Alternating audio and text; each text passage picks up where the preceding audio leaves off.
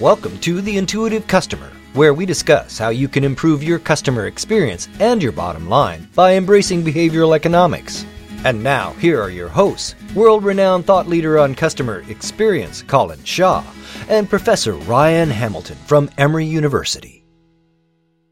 Good morning, good afternoon, good evening, and welcome to the Intuitive um, Customer Podcast from myself, Colin Shaw, and my erstwhile colleague, Ryan Hamilton. It says here, you sounded exactly like one of those in, uh, interactive where you suddenly say, Ryan Hamilton is joining the podcast. You you don't pay me enough to be here in person, Colin. I programmed a bot to take over for me. Excellent. That's what I like to hear. Um, so here we are. With today, we're talking about the Rubicon model and how to use it. Now, when Ryan suggested this as a topic, um, I was just in the process of buying a Jeep and they do Rubicons. and I was thinking, great, he's going to tell me about Jeeps. So you're, you're such a red-blooded American out there with your Jeep and your pet eagle. It's um, just the accent that lets me down. That's right. Uh, yeah, so I, I picked this uh, as a topic of conversation because it's interesting um, but also because it has the coolest name of any theory in psychology. Um, so maybe we can start with the name. Um, Rubicon model is a, a, theory about decision making. It helps us understand how people make decisions.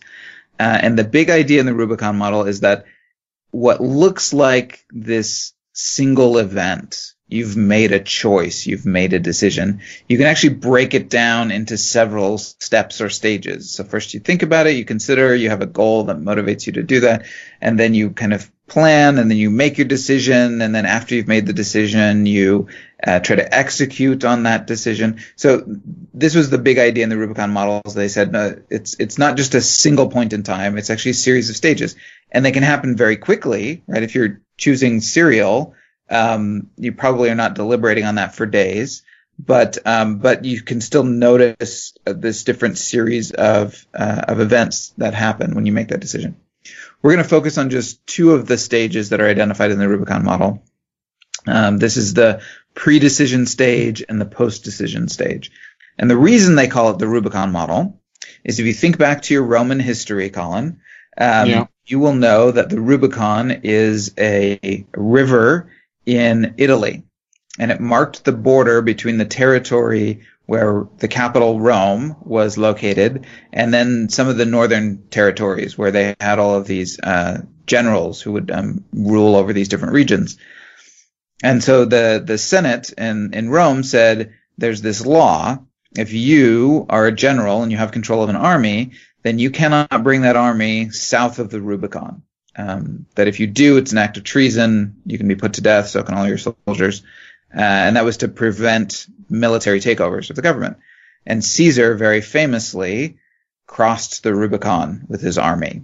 Uh, and in ah. doing so, he, he supposedly said the die has now been cast. The idea is that now he's committed to a course of action. Nothing will ever be the same as it was before. He's, he's committed to doing that. And that was the idea with the Rubicon model, that uh, if you if you're making a decision, you can think about it, you can deliberate, you can. But once you've made that decision, the die has been cast. The world has changed, and now you start to think about that very differently.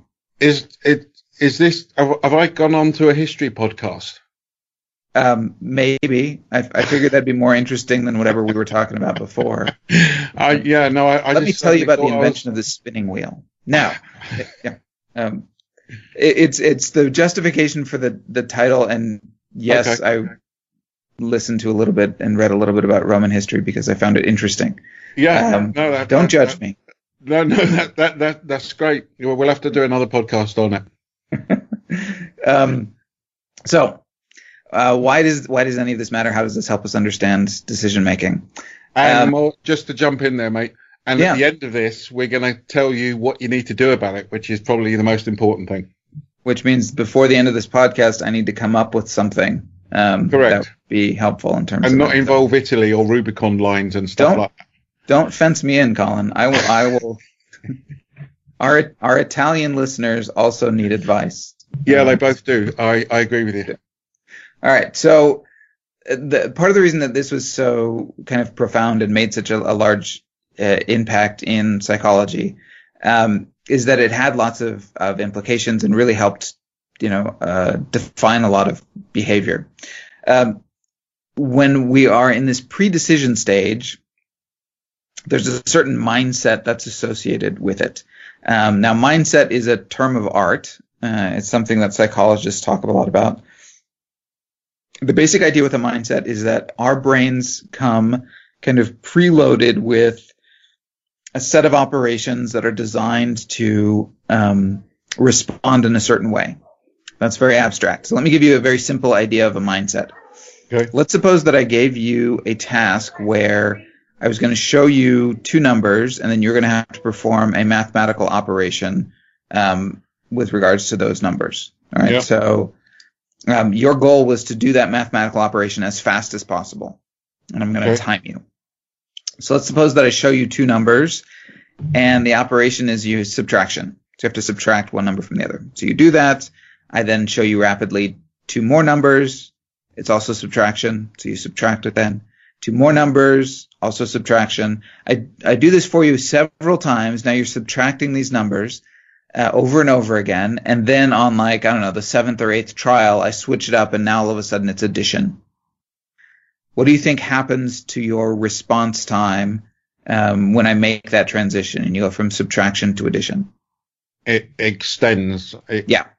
yeah. That's exactly it. You slow down. Now, why? because my mindset or the way my mind was working was in subtraction mode.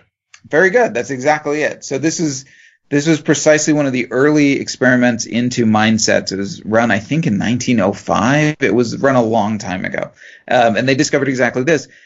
Your mind can kind of be, uh, I don't know, um, programmed, activated yeah. um, to perform certain responses. The Intuitive Customer Podcast is brought to you by Beyond Philosophy. Since 2002, Beyond Philosophy has been helping organizations improve their customer experience through their consulting, training, and research services. Find out more at beyondphilosophy.com. That's beyondphilosophy.com. This is a bit like Simon Says. Yes. So for everybody that doesn't explain to our Italian that. listeners what Simon says is because they call it something different over there. So to, for our Italian listeners, Simon says means that you need to be standing on the Rubicon line um, with an army and you can't pass it. No, Simon. Simon says stand up. Simon says sit down. Simon says do this. Simon says, and then you and you have to say Simon says, and then you don't say it, and everybody is out of the game. Um, so it's just a sort of repetitive thing. You get into it. It's just like you were saying with the um, subtraction. Yeah. So from a mindset perspective, when um, you are given commands, you are kind of in a mode to respond to those commands. So you're just used to responding, right? Your your brain says, "Oh, here's another command. Let me do it." So this is when my wife asks me to do something, and I just keep saying yes or no. it could be. That could also be habit. Yeah, uh, that could also just be yeah, you being a bad husband. Any of those are possible, viable psychological explanations. Um, so that we have these mindsets, and and there are so mindsets are we can have an entire separate podcast to talk about mindsets. There are dozens and dozens of mindsets that have been identified, and they all kind of explain different things.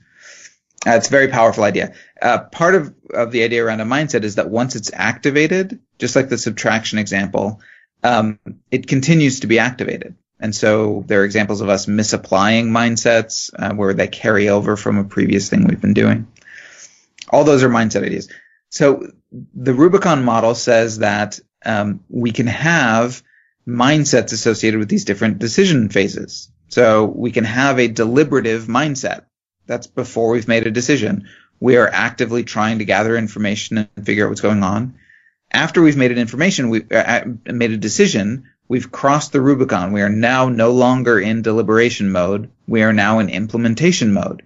And right. that means we're especially unlikely to be susceptible to other information that comes in. Because now we just want to get it done. We don't want to hear about whatever else is, um, we could have done before because we've made our decision. We've crossed the line. So that that goes back to the confirmation bias then as Very well much. getting mixed in, which says no, I made a right decision and this is what I'm going to do. In fact, so let, let me again do my usual bit of testing it with a real life example. So only this week I decided to buy two screens. I've never really had two screens. I've normally just had one screen and everyone keeps going on about having two screens.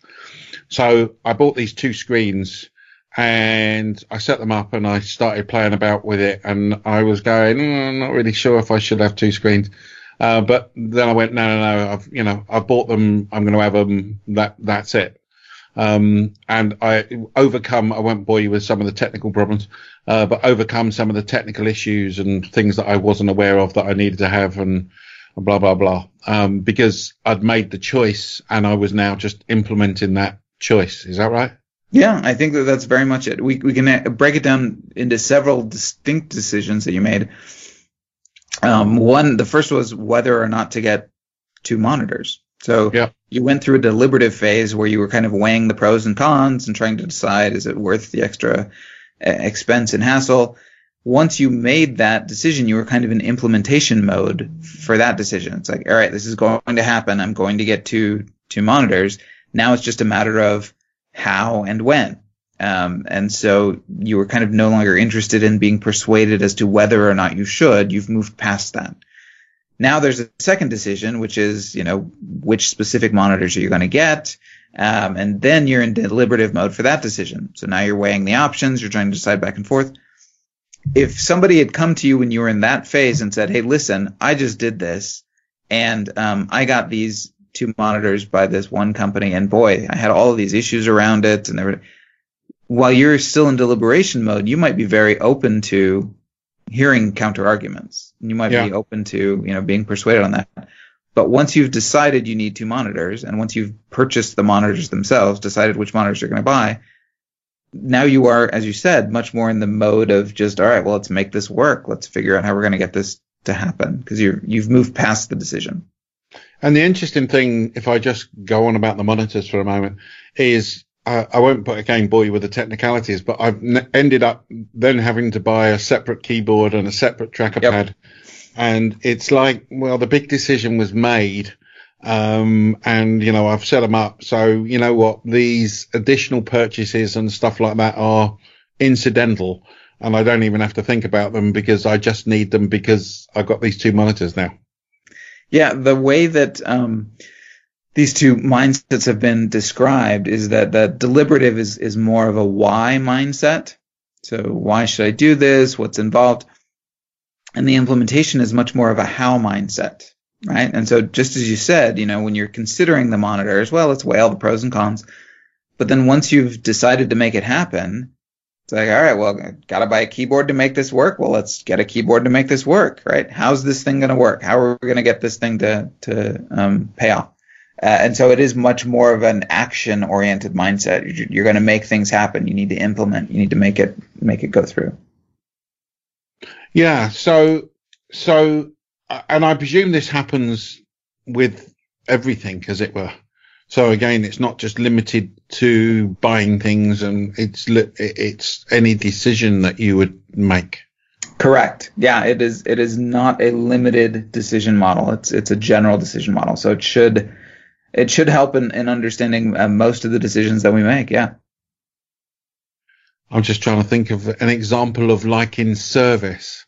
So it, it, it, it, it I- I'm just thinking of like we, we, we did a podcast recently, didn't we, on why customers complain. Um, so I'm tying it back to that. So the pre-decision is I'm going to complain. And then the post decision is I'm complaining. Um, and I'm implementing that decision. The fact that it may take me 27 pages to write to the company, speak to them 97 times because I'm getting the brush off and everything else, uh, then becomes an irrelevance. Yeah, very good. So on average, we would expect that um, people are making this decision. Should I complain? Is it worth it? Is it worth whatever costs I'm going to incur in terms of time and effort um, to make a complaint? Will that actually make a difference? Will it change anything? Versus um, after the decision has been made, you know what? I am going to complain. I think it's worth it. I need to let these people know. Now, people are less likely to reevaluate that decision, right? And so if they are on hold for uh, 20 minutes, they're less likely to just say, ah, you know what? Forget it. It's not worth it. Uh, and more likely to say, no, now I'm just going to feed that increasing anger into this decision that I've already made, and it is going to happen. Yeah. Um, and it's like buying the keyboard. The fact that you then may have to do other things that you hadn't thought about. Yep. Um, you just do them because you've already made the choice to complain. Because now you're in implementation mode. Yeah. Yeah. Um, if if you had a, kind of a fuller accounting of those costs when you're in deliberation mode, um, then you might make a different decision because that's information. You're open to information at that point. But now, whether it's waiting longer or buying a keyboard, you've already decided that this thing's got to happen. We're so pleased that you're listening to this episode of The Intuitive Customer. As a listener, we want to offer you a free download of Colin's ebook, Unlocking the Hidden Customer Experience. Take advantage of this free offer being made available only to listeners of this podcast. Do it now. Just go to beyondphilosophy.com slash podcast and follow the link for the free book. That's beyondphilosophy.com slash podcast. Part of the reason why people don't complain is because they know that it's not worth it, uh, i.e., the effort to physically complain and the return that they get. Not necessarily saying they get money back or get, you know, given things, but, you know, just the satisfaction that the company right. has actually listened to them um, it, it um, probably means that they never get into implementation mode because they go, yeah, it's just not worth the hassle. Yeah, or they, um, you could think of it as the implementation of not complaining, right? so, oh, right, okay, I've, yeah, I've made yeah. this decision, and now it's a matter of. Now, I, I agree in, in practical terms that there's not a lot to be implemented there, so we move on yeah, pretty rapidly. No, but uh, yeah, good point. Good point. But yeah, they, but they, you're right. They, they would, we would expect that they would not get into that um, mindset where it's very much about you know overcoming obstacles and making things happen because instead it's moving on, moved on. Absolutely. Okay, so to to wrap this up then, Ryan, what's your one bit of advice that you would that you would give people, and then I'll share mine, as long as it's not the same as yours. Um, so one of the things that I like about about the the Rubicon model um, that I think it applies even more generally than this model is is the idea of breaking up complex problems or ideas. You know, understanding human decision making is really hard, really hard. How can you even start? Well, these these brilliant German psychologists who came up with the Rubicon model started by breaking it down. Right? Well, what are the stages involved? What are the steps involved? And so, so that's my bit of advice. Um, more, more than just applying the Rubicon model, can you apply the approach that led to the Rubicon model? If you're trying to evaluate how customers evaluate your experience that you're designing, if you want to, you know, design some new sales protocols or, or um, um, you know, figure out some other part of customer decision making, can you break that down into stages? You know, how are people going to evaluate these things at each stage? And then recognize that not only are they looking at new information, they may be looking at information in entirely different ways at each yeah. of these different stages, have different mindsets associated with them. Yeah, you know, good, good. I like that. So, so my piece of advice would be learn more about Roman history. Yeah, that's a good one. I like that a lot. you laugh, but I am where I am today talking to you about Roman history because I learned Roman history. because you learned Roman history. And you learn so many things on this podcast. You even learn about Roman history. No, so to be serious, my piece of advice would be that you need to understand when your when uh, your customers are in those stages. So when you are designing your experience, when are they in you know pre-decision phase? Yeah, um, when are they in post decision phase, and then act accordingly and design your experience accordingly. Um, because at the moment they're treated as an amorphous mass uh, and treated the same way for everything. And I think breaking it down as you were just saying, and then designing the experience to meet those um, uh, would be a good thing to be doing. I love it. Okay, well, I'm off to book my um, um, I'm off to book my trip to uh, Italy um, and go and see the Rubicon line. Um, so thanks very much for everybody uh, attending today and listening today. Um, and Ryan, any last words of wisdom from Ro- from Roman history? Well, tune in next week when we'll be talking about how uh, what ancient Egypt can teach us about managing a modern phone center. I I can't wait. I can't. Uh-huh. Even I'm going to tune in for that one. thanks, Colin. All right. Thanks, everyone. See ya. This has been The Intuitive Customer with Colin Shaw and Professor Ryan Hamilton. But it doesn't end here. Just go to beyondphilosophy.com slash podcast to find all of our shows, access free tools and resources, and subscribe, won't you? That way you'll never miss a show. That's beyondphilosophy.com slash podcast. And we'll talk with you next time on The Intuitive Customer.